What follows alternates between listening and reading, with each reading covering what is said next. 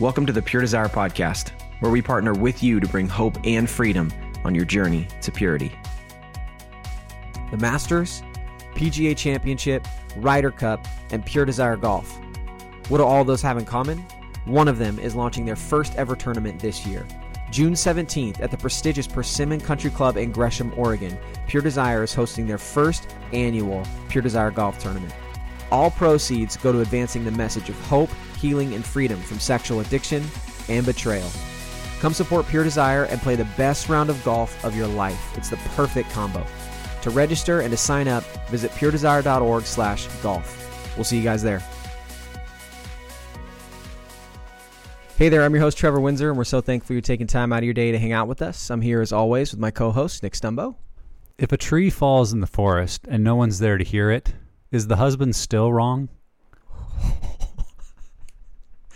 Wow. That's, as the kids are saying it today, shots fired. That feels like. Some salt thrown. Shots fired. Throwing salt. That's an old joke, and I think it's appropriate for today because it's kind of a, today's episode I feel like is challenging some stereotypes or maybe messing with people's paradigms a little bit. And you know, that is a paradigm in marriages that a lot of people believe that, oh, the husband's always wrong. And but really we want to focus more on good communication and not just who's right and wrong. And in this episode, to really think about why do we hold to the beliefs we do will be really important. Episode 99. We are almost to 100. Ooh, we have scheduled episode 100. It is on the calendar. This is going to be good. So you've already heard a little bit from him already, just briefly. The bearded legend, Bob Vandermeer, is back. Welcome back, my friend. Yo. That's it? That's all you got? To quote Ryan Gosling, women are better than men. Okay, right on. I've not heard that quote before. Stereotypes. I mean, I don't disagree with you, so it's fine. Today, as Nick kind of alluded to, we're going to talk through a pretty, I would say, a tense topic when it comes to the church, and we're going to talk through moral failure of pastors in the realm of sexual addiction. Each of us are pastors and have experience in sexual brokenness in leadership roles in the church, and we wanted to really just talk through why so many pastors struggle, what we can do as a church to change that culture, and how we really can help our leaders in this area. Yeah, and I hope for everyone listening who's not a pastor, they'll see the relevance of this because we're all impacted by it, or we all can have a role in being a part of a healthy culture or contributing to an unhealthy one in a faith community or in our church. And so if someone's listening that's not a pastor, just to think through what role can I play in either helping us move towards health, or how am I maybe inadvertently contributing to unhealthy culture that does perpetuate a lot of the moral failures that we've seen, because it seems so predominant right now. I think everyone's got some stake in this game, whether they realize it or not. Mm-hmm. Absolutely. Well, let's just start with this, guys. The statistics based on, and we have some relationships with these organizations, but Josh McDowell Ministries and Barna did some research together in the porn phenomenon and came up with that 57% of pastors struggle in this area, in the area of sexual integrity. While that can seem like a super high percentage, I think there's probably a lot of people out there who are like, oh yeah, that sounds right. But then there are a portion of people in the church that's a staggering number, and I would agree with them. What are the reasons that being a pastor can cater to a secret addiction? What are you guys' thoughts on that? I think there's a lot of stuff mixed in with that. And most of them are culturally, whether it's cultural in the church or outside of it. But I feel like pastors in general we've come from a perspective that the pastor is supposed to be the know-all of everything that happens, which also includes them. They're supposed to be like the perfect example of what it means to be a Christian. And with that, there's a lot of expectations. And so, you know, when we as pastors are only able to talk about our vulnerability when, like, we talk about how we speed sometimes. Oh, yeah, I'm a sinner just like everybody else, That's guys. Right. I speed, or things like that. And then we're really kind of setting ourselves up for failure. And so I think part of the challenges that pastors face in having that, the question is catering to a secret addiction, is that there is not a cultural precedent for pastors to be able to speak honestly and be vulnerable from the pulpit or, from their job position. And so this reality between what's expected and how they're living, there's no place for those things to really be reconciled. And so the discrepancy continues to grow and grow as whatever the secret behavior is continues on in their life. There's more at stake, and the longer the secret goes, then the more they're afraid of. If I talk about this, then I'm going to lose everything. Well, now if I talk about it, I'm really going to lose everything. Yeah. Well, now if I talk about it, several decades into this, I'm really going to lose everything. So it just kind of keeps perpetuating itself. Yeah, and we're definitely in a culture that can make a lot of assumptions about men and women that have trained for ministry, that if someone's a pastor, we assume that their theology, their background in Bible, their studying at a seminary or a Christian college, we assume that that is also translated to health of character and health in their sexuality, when really we can see all over the place that there isn't a direct connection, that just because we know the right answers or just because we can preach well or lead worship in an amazing way, that doesn't mean that theology has actually transformed our personal space, our character in a way that there is health. And in most church environments, not a whole lot is really asked about a pastor's private life. I would say we do ask quite a few questions about their personal life, but their private life, we just assume that they're mature there. There's also a couple of, I think, really practical things that a lot of pastors face. The average church size in America is still under 100 people, which means the vast majority of pastors out there are solo pastors. Typically they do have an office at the church, which 95% of the time is empty other than them. And so the opportunity there of isolation, of separation, not really engaging in community, tons of flexibility in their job and where they're at. And then the other side of it too, that for many pastors, the idea of isolation in a healthy way, of solitude, is meant to be part of their job, so that there's study, there's meditating, there's prayer, there's getting away. Well, if you're not entirely healthy, a lot of solitude can quickly gravitate towards isolation.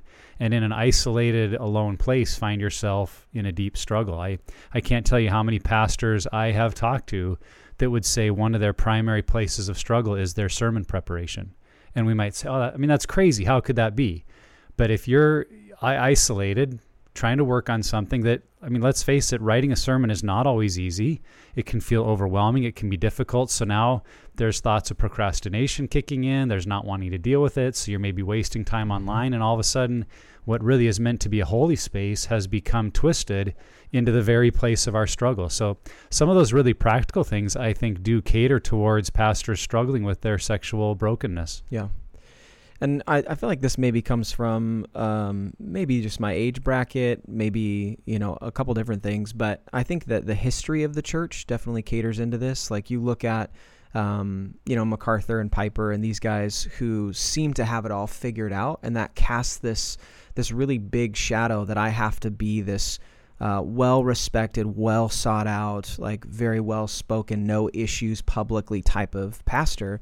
And I know for me, like that's what it sadly makes it the most refreshing when someone is vulnerable and honest from the pulpit or from any leadership standpoint. You're like, wow, you can be honest and do this still. And even when I was a pastor and struggling with this stuff, I would really only share it with other pastors because those are the only other people that I could relate with and feel safe.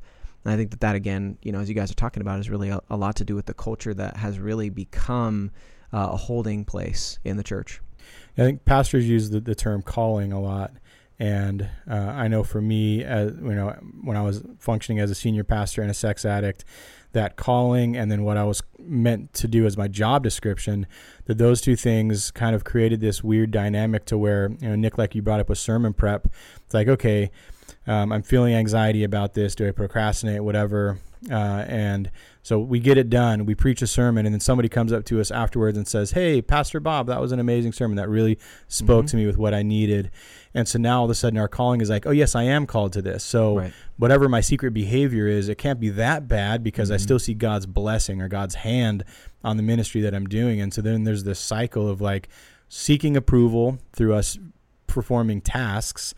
But all it takes is for somebody to say, "Oh, hey, that really spoke to me or really touched me," or for us to feel good about it as a pastor. And we're like, "Oh, and okay, it must not be that bad because look, God's still using me." So if my church is growing, if lives are being changed or affected, then it's almost justifying that, well, it's not that bad. So I must still be able to function in my quote unquote calling. Yeah. Well, even the question itself, as you asked it, Trevor, you talked about sexual addiction, and my guess would be the vast majority of pastors, when they hear that question, would say, "Oh, well, this doesn't apply to me. I don't have a sexual addiction. Right. It's not that bad. yeah, once in a while I stray into things that I don't intend to, or I go on this kind of binge cycle, but hey, it's only happening every so often. And, but look, you know, it's like, look over here, look at everything else that's going well, and look at all this evidence of fruitfulness. So it must not be something I really need to address. When you're talking about a pastor with an addiction, you're talking about someone much, much worse than me, right? And I only say that certainly not out of any condemnation. I say it because that's where I was for 10 years. Yep. Knowing I had issues, yes, but believing, yeah. When you ask a question like about a sexual addict, well, that's a guy who's way over the edge, mm-hmm. not me. Yep. But that was the very thing that allowed it to perpetuate for much, much longer than it needed to. And I know we're spending a lot of time on this question, but I think, again, the culture or the prototypical pastor, the way that that's been communicated forces me to think that way or pushes me to think that way, where I can't be honest and I can't, like, I have to be okay and seem like I'm all right and everyone accepts me and loves me and I need to make sure I'm doing everything well. And so because the effectiveness convinces me that I'm doing okay, I think historically that the problem is the culture of the church has created that we're mm-hmm. almost recreating that in so many different ways. Mm-hmm. Yeah. So Bob, in a lot of the cases that we see, and we become aware of them when they become public, so this tends to be maybe the larger issues or bigger names, but typically in the ones that we see, the pastor resigns and is asked to leave the church body. Is this the best approach for a church to take? Yeah. I think first, just to acknowledge that anytime that there is a pastor that is either caught or discloses their sexual addiction or sexual behavior, there's a lot of devastation. And, you know, so even just to acknowledge that from the beginning, that in the best approach, that there's still lives that are going to be changed. Some of those lives changed forever. Some people won't, even in their faith, be able to recover from what they experience in that. And so I just, you know, I don't want to minimize that and just to say, you know, this is difficult, however you approach it. So the question of, is it the best approach to have somebody resign and leave the church body? Our goal, I think, is health. And so in health, can we have somebody still stay in their role as a pastor? And I know all three of us are going to have words on this, but, you know, it depends somewhat on what's going on in their life. I mean, how deep the behavior has gone and what the effect of it has been. There definitely needs to be some change, and there needs to be some outside perspective to come in and say, hey, what's really going on here? What do we need to do to protect the church? What do we need to do to protect the family of the pastor? And what do we need to do to try to bring health to the pastor? And so is it the best approach? It's kind of like, I don't know, a bad question. Because the best approach would be just getting somebody healthy. And the way we do that goes a lot of different directions. Yeah.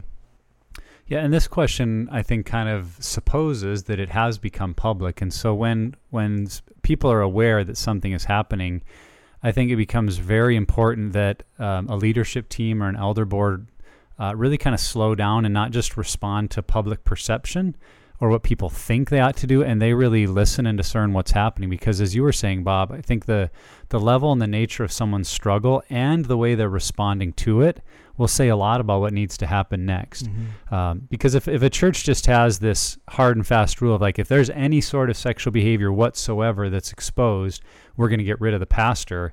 Well, then in truth, they will probably need to get rid of every pastor they ever have, because everyone is a sexual being, yeah. and every one of us has sinfulness in our sexuality. And mm-hmm. whether that means there's an occasional lustful thought, or on the other end of the spectrum, all the way up to that there's physical affairs taking place, if we just have that hard and fast rule, it's like, well, where do we draw the line?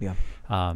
So I think there are situations where it merits at a minimum a person stepping out of their role and being suspended, so to speak, from any activity or interaction mm-hmm. with the body, because they're maybe not healthy enough to even have that sort of interaction. So when there's been anything of sexual activity with other people, or if there's been illegal things, there may be actual legal steps that a church needs to take just to protect themselves mm-hmm. from a potential lawsuit. And yeah. so that's in my mind, a very different category or level than if a pastor has been exposed for viewing pornography online.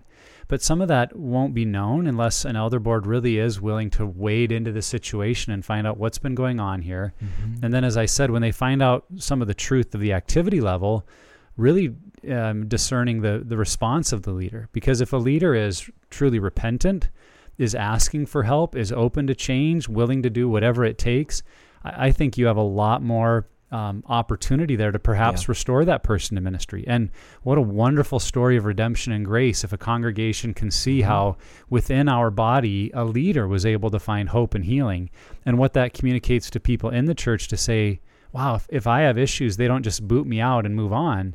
They want to work with me and help me. Yeah.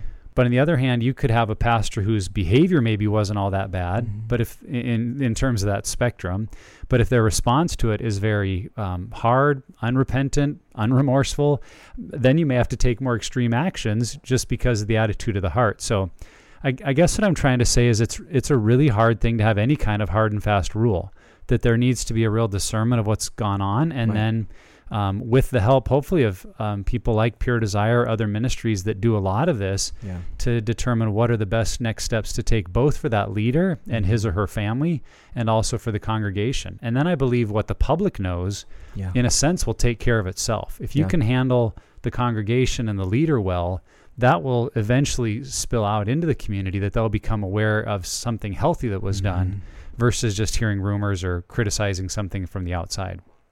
I think something that I would consider too is, what message is that telling your church? Like, don't just consider, because I think that this decision to ask a man or a woman who's in a lead role at a church because of this failure to step down is a way to protect the church. And I totally get that. I think that that's, in most cases, that's the heart. But I think that we don't evaluate how that message is actually portrayed, like what messages are portrayed. And what's portrayed is you can't, like, whether you're intending to or not, potentially the message becomes, if you're in leadership or you're serving or you have any influence in the church and you have a sin in this area, then you are disqualified for ministry and are not welcome here. And so that would just be my only thing to any church out there, any pastor, anybody who might be listening to this, is just consider what it's communicating to your church body. Not just consider the protection you're trying to bring by asking this individual to not be in leadership anymore, but really ask, how are we doing this? And knowing that how is just as important as to why you're doing it. Yeah. I think maybe if I understood what you were saying, Nick, there are some parameters, like some general approaches. Like if somebody has not been physical, so if a pastor has not been physical with somebody else in their behavior, if they have not had an affair, then the approach might be, okay, let's like take a little pause and make sure that you're willing and able to start to pursue health. So part of that is based on their response to be willing and able to pursue health. The heart, yep. If they're willing to do that, then great. Let's maintain this course. And still stay in some sort of position, but maybe take a step back from the pulpit for a period of time. If they've had an affair and they're willing to pursue health, then let's maybe keep them within that church body so that the church can also be a part of the restorative process if they're willing and able to as well. Yep.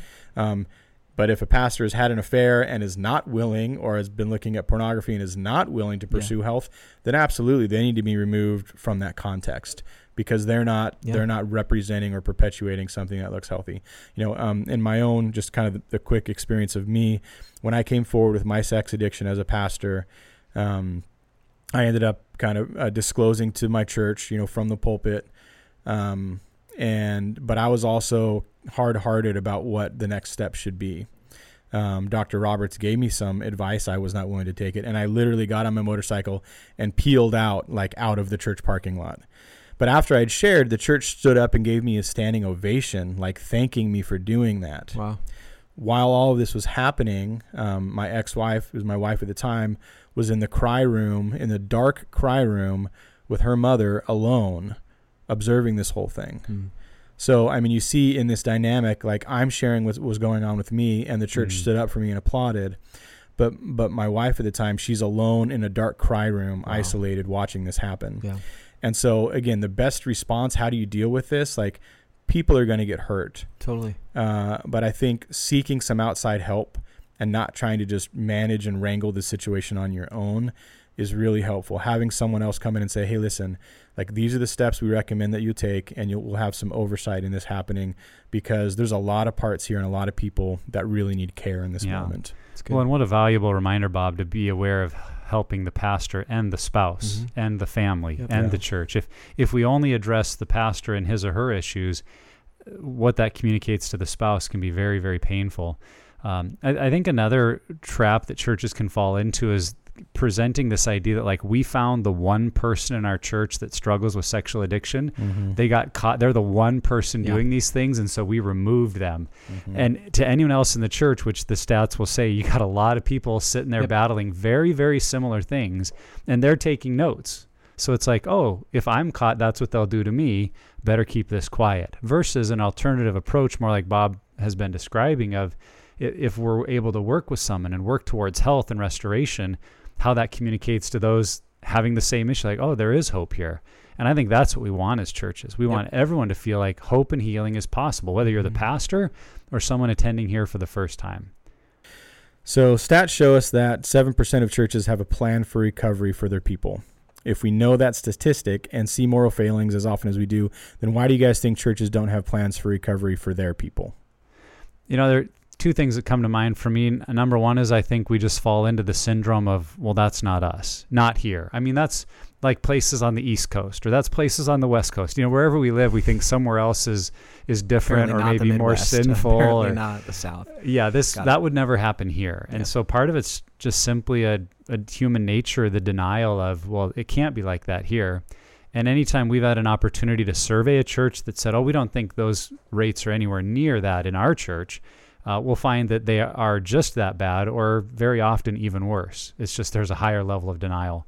I think the second thing is that if there is that much sexual brokenness among pastors, whether it's a current struggle or even something in the past they've just never talked about, how willing are they going to be to start a ministry? Because it's like, well, I haven't really processed this in my own life. I don't know that I want to start it in the church.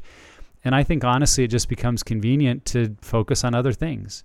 And maybe have an attitude like, well, we'll get to that, or if someone wants to start it, that's fine. But if I haven't processed my story, I'm not personally going to lead the church in that direction. Mm-hmm. And so that's part of why we try to call pastors and leaders to say, deal with your stuff. Yeah.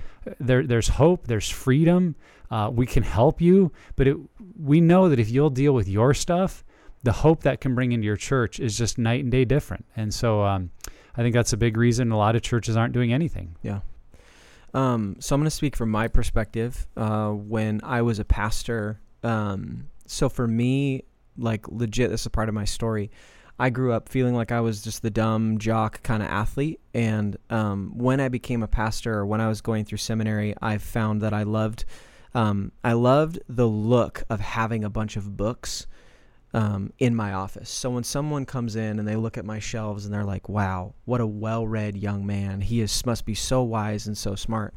And really what I was trying to portray is that I was well-educated and knew a lot. And so I know, as a pastor, for me, and I'm going to assume that there are a few pastors out there who maybe feel the same way, admitting that you don't know something is extremely difficult. It is not an easy thing to do, because you view yourself, again, as like, you're the authority, you're the professional Christian, you get paid to do this. So I think that when it comes to this is an area that takes a lot of study and a lot of work and a lot of, a lot of conversations. It's not just reading books and watching stuff. It's, you know, it's so much more than that. And I think that because of that fear of the lack of knowledge or understanding, or the perception people will have, because I don't know this, that, I know, for me, kept me from pursuing any knowledge or any of this stuff. Yeah, I think a lot of churches also don't want to do this because it doesn't look fun. Like, it doesn't look nice. It doesn't draw people to their church. And in all reality, it's not. And it's hard to put on a billboard. That's right. Yeah, and the people that it will draw to their church, is that really who they want to draw to their church? Yeah. So I think it's part of our understanding of what this is and our ability to communicate what it is. Mm-hmm. If what we think this is just helping, like, some addicts get healthier, then we're missing the point. What this is changing the culture of our church so that we're able to pursue health together in a true process of sanctification. Yep. Well, then if that's the case, then that fits everything you're doing. Yeah. But if that's not the case, then how does it line up with our Easter service? How does it line up with our summer camps? How does it line up with our VBS? Yeah. You know, how does it line up with all that stuff? It doesn't, because it's just about addicts getting healthy. So I think we kind of miss the point if we don't have a healthier perspective of that. Yeah, absolutely. Well, let's keep going. We hear, and I mean, just even recently in our area and across the country, we hear stories about high-profile, influential pastors who have a moral failing, and then they go into the intensive, like, they go away for a period of time and get help, whether that's an inpatient or they go across the country to get help. In you guys' opinion, does that work? Yeah, I think there can be some good things about it. It underscores the seriousness of the work that needs to be done for recovery. It might put them in an environment where they really need to go deep into some of their issues with experts that can help pave that way. But I think often, or too often in the church, it feels good to do that. Like, let's send you away so we don't have to deal with you. Let's get you help. And then when you come back, we want you to be all better. But I really think there's a danger in that if we don't find healing in our context, mm-hmm. meaning in our day-to-day relationships, in the pressures of work, in the normal stuff of life, being sent away very often won't create that long-term healing if it's not followed up in a very intentional way day in and day out. And that's why I love what we do at Pure Desire, because of the nature of groups that are every week. And if someone's in counseling, that it's an ongoing process over a year, because it's training them how to find health in their family, how to try and find health in the town they live in, where they know the grocery stores, they know where they can find certain things, they know those patterns. And rather than just be removed from them, it helps them find health even among those things, which I think creates the greatest likelihood that they can sustain that health and freedom. So we don't try to discourage someone from doing an intensive, but just to keep in mind that may not actually train you for long-term health. It could be a great starting point, but we love to work with churches and denominations mm-hmm. to say, how could we work alongside a pastor in their context, in their marriage, with their family, so that health is sustainable and something they can do for the long haul. Yeah. Yeah, I agree with what you're saying, Nick. It can be a great kickstart to get things rolling, really, for health. Just like you'd need to go to the ICU if you get in a bad accident, like that's the beginning of it. But then you still have like maybe occupational therapy or physical therapy. I mean, for a long time following that. And so, I mean, something that's like inpatient or going away to do something as an intensive can be really helpful to get things going. But I think one of the things I like about our clinical counseling program at Pure Desire is that the goal really at the end of that year isn't perfection. The goal is significant sobriety. Yeah. But then the goal is also that they've been able to work through some trauma that made them vulnerable to begin with. But really then we want them to be on a trajectory or to have momentum in the right direction so that they have skills and tools to continue this process for the rest of their lives. And when I say the process, it's again, the process of health. Yeah. They've gotten beyond maybe just the acting out, the actual sexual addiction behavior. And now they have skills and tools to continue to be healthy for the rest of their life. That's the goal. So going away for a week intensive, again, that might get things rolling, but they're not going to have the habits and tools and skills that they need to be lifelong healthy if that's all they do. Yeah. The interesting thing, as I just was processing through this question, is when that happens, when you go away and you get help and you're not, as you said, like you don't get that contextualized healing, what it also tells people is that healing happens in secret. That if you go away and you get healthy, you can't actually get healthy in the context or around the people or in the community that you're in. Healing happens somewhere else. Right. And it's not here. And that's honestly, that's like the scariest but most beneficial thing about our group structure, is that you are healing not in secret. I mean, it's not something that obviously you go and shout from the rooftops like, hey, I'm in a Seven Pillars or Unraveled group, but it is something that you are doing it at your church or in a community of people that you know, and you're getting healthy in a way that is way more visible, I guess, than going away to a retreat center for 45 days or something like that. Mm-hmm. Mm-hmm. Yeah, so kind of on that note of how do we process this, why is it so difficult for a pastor to be honest about his or her struggles to their church? I mean, Bob, you kind of mentioned it earlier, that history in the church, if you look back and you were to look at every single moral failing that has happened, at least of high profile, which are really the ones that we see, right? We don't really see all of the ones that are in the small churches necessarily, but history tells us in the church, you'll lose your job, you'll lose your ministry, and you lose your community. And I think the community piece is the hardest part, because you have invested so much time and energy into this group of people, whether you're a sex addict or not. You've been investing in these people, and then now you're yanked out of that community, and now you're supposed to do life without people that know you and love you and can encourage you and help you. So I think it's fear. It's so much fear, because again, you know, we've had a couple, I mean, just Bill Hybels is one that comes to mind. I mean, everything that's happened with him, he's a high profile guy.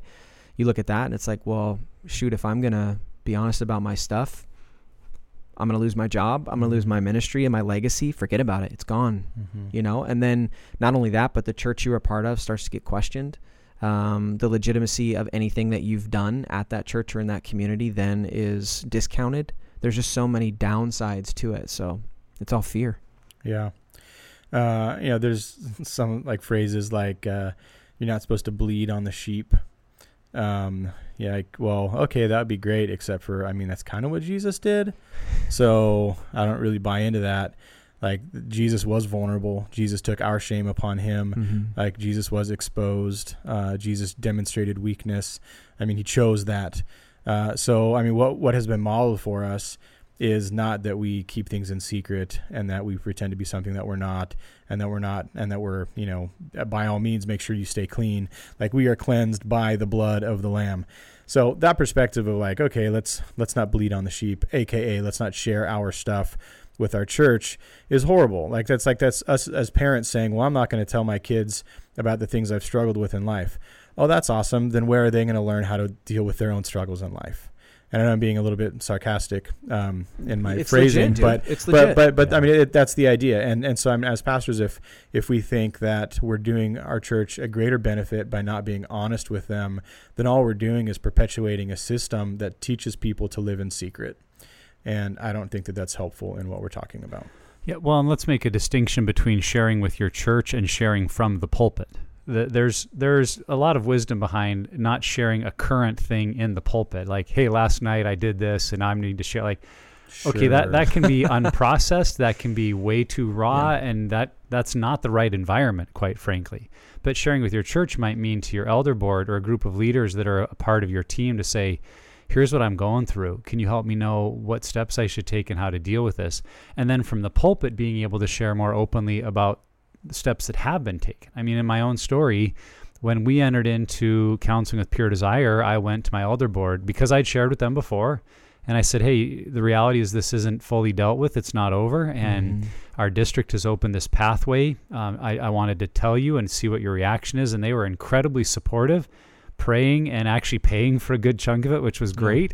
But it was 1 year later at the end of the counseling process that from the pulpit as part of a sermon, I shared about that process. Yeah. So the right people knew the whole time, the congregation knew kind of at the appropriate time. And I think that's something good just to think about. And, you know, the other thing that comes to mind on this question, going back to what you said earlier, Bob, about call, there was really a life-changing question for me about being a pastor that was this. It was, am I the pastor because I'm the most qualified person in the room or because I'm called? And that might seem like a simple question at first, but I think if we really stop and think about it, many of us believe we're the pastor because we're the most qualified or quote unquote spiritual person in the room. And if we were to reveal these struggles, it would show that we're not qualified, we're not as spiritual as they thought, and therefore we don't deserve or don't merit being the pastor. But if we see the other side of it to say, no, I'm here because I'm called. And I mean, that still means we should work on qualifications and be trained and take classes and all that. But if my position is really based in God's call on my life, then dealing with weakness and sin and patterns of destructive behavior doesn't nullify God's call. In fact, it could be the very thing, as I've seen in my story, the very thing that God uses within my call to have the greatest influence and help the most people. So I think for every person listening, just to think about that question of if you're called to the role, that can give you freedom to deal with the things in your life you need to, versus if you realize, I really think I have to be the most spiritual person in the room, then there will never be room for you to be real about your stuff. Yeah. Yeah. I don't know if this flows into another question later on or not. And Nick, even before the podcast, we were talking, I remember standing in a parking lot with the pastor who was my supervisor at the time, and him telling me that I have permanently disqualified myself from ministry. And, you know, the way that you know, sunk into my own heart and thoughts at that time. And I think I understand what he was trying to say, that this has permanently affected maybe the way that I function in ministry. And some people may never want to hear what I have to say. I mean, if my ex-father-in-law happened to be scrolling through the internet and came across his podcast, he would probably smash his computer, understandably. Like, he doesn't want to listen to this crap. Yeah. I understand that. But I also know that that doesn't disqualify us from God using us in ways where we're effective. But I think it does mean that we have to learn to function in our true self, which means in our brokenness and in our healing. And so, I mean, the reason I'm having this conversation now is because, you know, however many years later, it didn't, quote unquote, disqualify me from ministry, but I also have to be honest with who I am and what it is that I'm doing. Yeah, absolutely. All right. So if you're a church where your pastor goes through a moral failure, and, you know, you're a part of that church, and you see this happening, what's the best way for you to respond as this stuff kind of unfolds? Yeah, I think kind of on the big picture side, it's just to think about how can I be a person of grace? How can I extend the love and grace and hope of Christ even in the midst of something that might be very hard or very painful? To kind of have that approach of praying for God's best, praying for restoration, praying for healing, and I think seeking to be supportive of the decisions that leadership is making, because we may not be in on everything that's happening or know why, but we can try to be supportive. And also on a big picture kind of scale, I think it's a good opportunity to look into our own lives and say, are there behaviors, patterns, habits that I'm putting up with that could lead me to the same kind of derailment of a career or a marriage? Because when we see it happen, I think everyone feels bad. And it's like, oh, why this didn't have to happen? What if he'd have gotten help 10 years ago? You know, what if there'd have been honest conversations? And yet maybe right now in our life are those very same things that if they go unaddressed for 10 more years, we could be the person in that same really unfortunate place.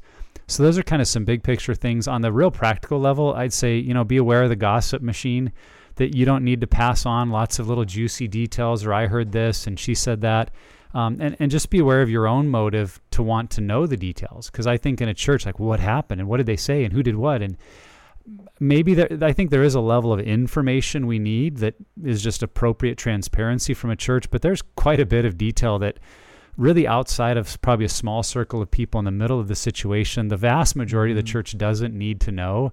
And maybe you just need to have a little heart check where you go, you know what? I don't need to know all that. I know enough to know how to pray, how to support, how to love, and I'm gonna just look for God to do good things in the middle of this hard situation. Yeah, just know that pastors are people too. Yeah. I mean, understand that it would be embarrassing and humiliating if your darkest secret sin was exposed to the entire church body. It would be sketchy and very difficult. And I mean, I'm talking about empathy, you know, be empathetic towards somebody. Maybe you've never experienced that. Maybe sexual sin is not your thing, but understand that we all have dark corners of our soul, and you got to look at it through the lens that I have those dark corners too. And so, I mean, that's just really, just as a pastor, I know that, I didn't have the story you guys did where there was disclosure. I got healthy really early on in my ministry experience. And so, I just know that if that were to happen, those would be the people that would be the most encouraging to me, are people who came alongside and be like, yep, you know what? I suck too. And my life is not as clean as it looks also. So let's try to get healthy and let's try to do this together. Yeah, I'd like to think that if we were driving down the highway and we saw like a gnarly car accident, that after, at least right after we saw that particularly, that we would pay more attention to the way we were driving. Like it would be crazy if we saw that and then we were like, woo, do some donuts in the middle of the highway. And, you know, and so I think similarly that when we see just the wreckage of this kind of stuff happen, that we are empathetic, that we do then use that to motivate us to compassion. Yep. However, we can be compassionate and supportive of that pastor and that family and the other people that are being affected by it. But that we would also then, walked circumspectly, that we would kind of take... Totally. Note of what's going on in our lives and use that as a moment to say, okay, yeah, you know what, let's like, what do I need to be honest about with myself? Is there anything that I need to pay attention to right now? It would be silly if we were just like, oh, that's too bad for that guy. Right. And then we kept on doing what we were doing. Yeah. So and this is a really sketchy question. I mean, I think that a lot of us think it, but don't really want to ask it out loud. So we're going to ask it out loud here. Do you guys think that moral failures are going to always happen, and this is just going to be a continued trend in the life of the church? Yeah, I think unless things change, we're probably going to see it get worse before it gets better, simply because that church culture that doesn't give a pastor permission to be real, and there's not very many avenues of healing. So I see the biggest danger just being what I said earlier about the assumption that if someone's trained for ministry, they must be healthy sexually. But the flaw in that assumption is nowhere along the way in a pastor's training is someone intentionally walking alongside of them for sexual discipleship and health. I mean, if you look at Christian colleges and seminaries, how many classes do you think a future pastor takes, not just on like human sexuality, but on dealing with your own sexual brokenness mm-hmm. and health? I'm not aware of any. I have yet to see a single curriculum that guides someone through that. So maybe in seminary, we're hoping that, well, hopefully they get involved in a small group or read a couple of books. But I would just say in my experience and observations, the vast majority of men and women that get that certificate saying you're a pastor have had zero discipleship sexually. And if that's the environment, yeah, there's going to be unhealth that comes to the surface sooner or later. And I hope, and my prayer is this, that as we see the Me Too movement and the Church Too movement, and there's all this focus on becoming safe places and creating safe environments and safe cultures. I mean, all of that is good. Mm-hmm. But if we don't at the same time put just as much, if not more, focus on developing safe people, all of the safe place stuff will be worthless. I mean, it's like outfitting your office building with, fire sprinklers and fire extinguishers and fire exits. But if you have someone in the building when the fire goes off that has zero clue how to use any of it, or if they're actively sitting in their office lighting matches, you're still going to have fires break out. Yeah. And that's kind of how I feel about some of this safety training and development. Yes, it's good. But if we don't go also for the heart of the leader mm-hmm. and ask, how can we help you become a safe person? All those other measures are going to become pointless. Yeah. This is about so much more than just an individual being healthy and avoiding moral failure or whatever, however we want to phrase that. Like, this is about the shift in culture on how we just approach what it really means to be a human being and what it really means to try and pursue health. OSHA as an organization, right? I mean, they're all trying to make our workplace more healthy and safe. But that doesn't, they're not under the illusion that their job is to make it so that the world is accident free.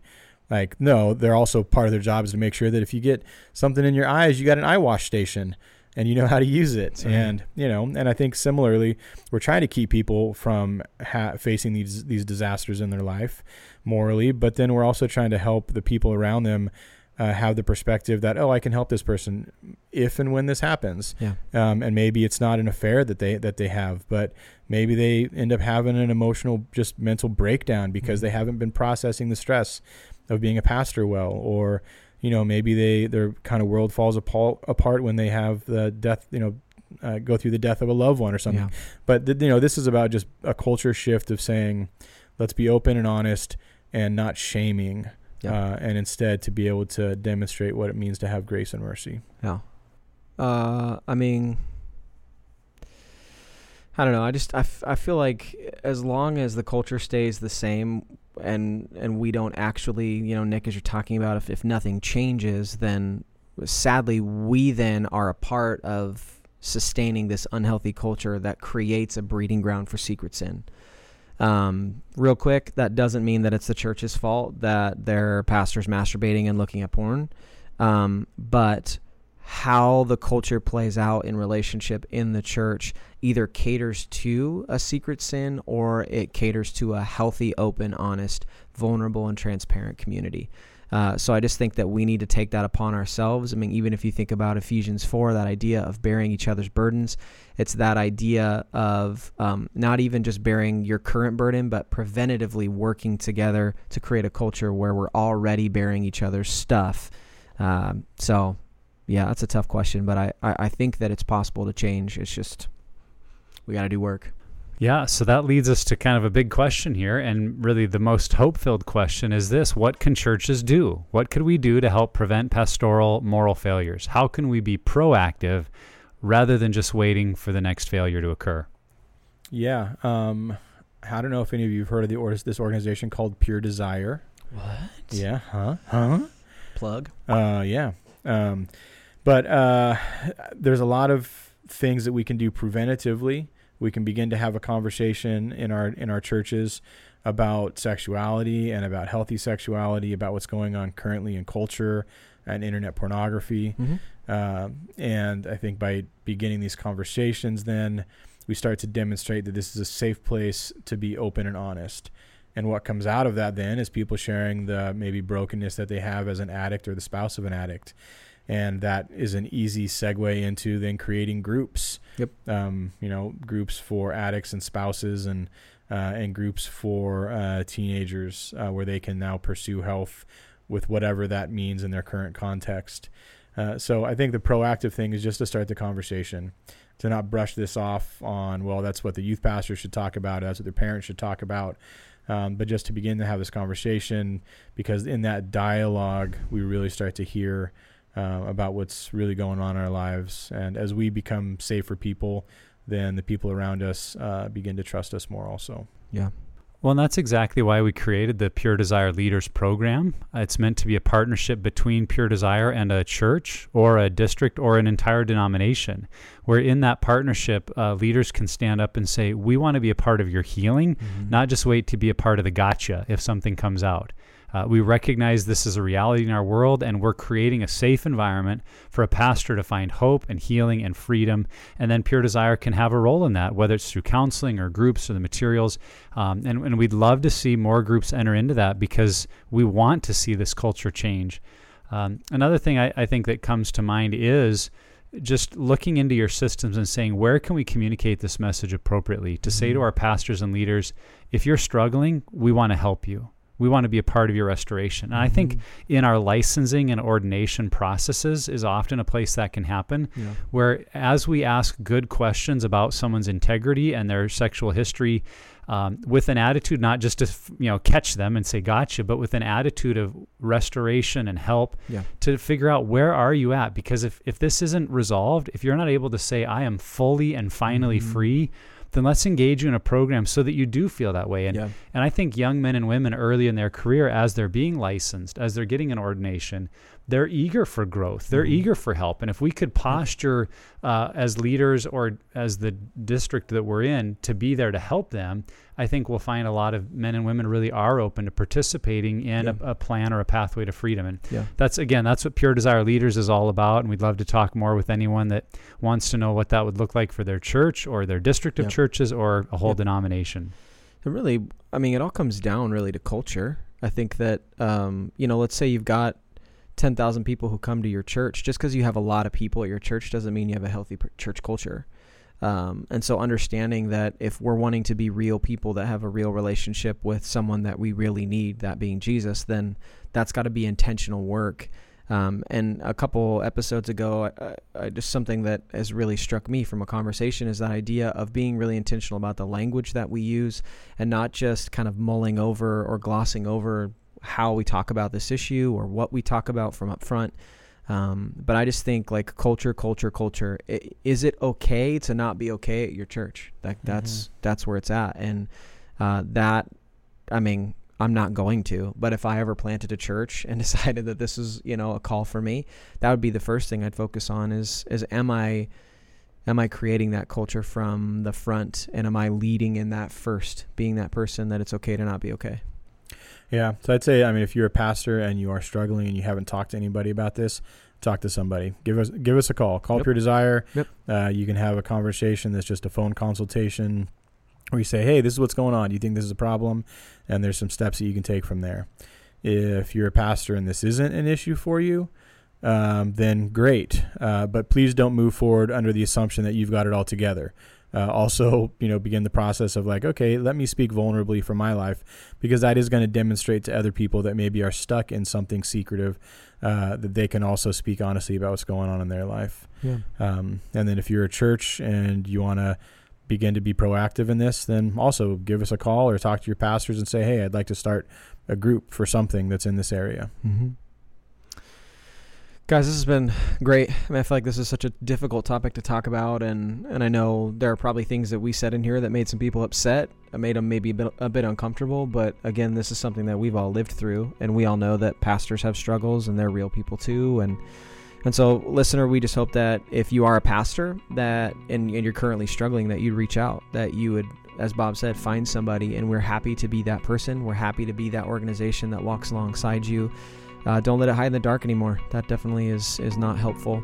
And then if you're just your run-of-the-mill churchgoer and want to help your pastors and leaders who might struggle, give the gift really of sharing your story. I think that we've seen that really play out well and pave the way for healing. And, you know, again, we'll talk about Nick's book, Safe, Creating a Culture of Grace in a Climate of Shame.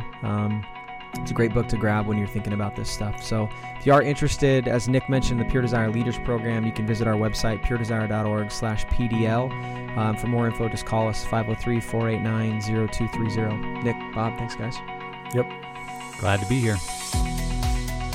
Thank you for listening to the Pure Desire Podcast. If you like what you're hearing and want to keep up with the podcast, please subscribe, download, and share. You can also rate and review our podcast. The more reviews we get, the easier it is for others to find the podcast. If you'd like to support the message of hope and healing and developing sexual integrity, go to puredesire.org/give. For more information about the ministry, check out our website, puredesire.org, and you can follow us on social media, @PureDesirePDMI. Once again, that's @PureDesirePDMI. We'll see you next time.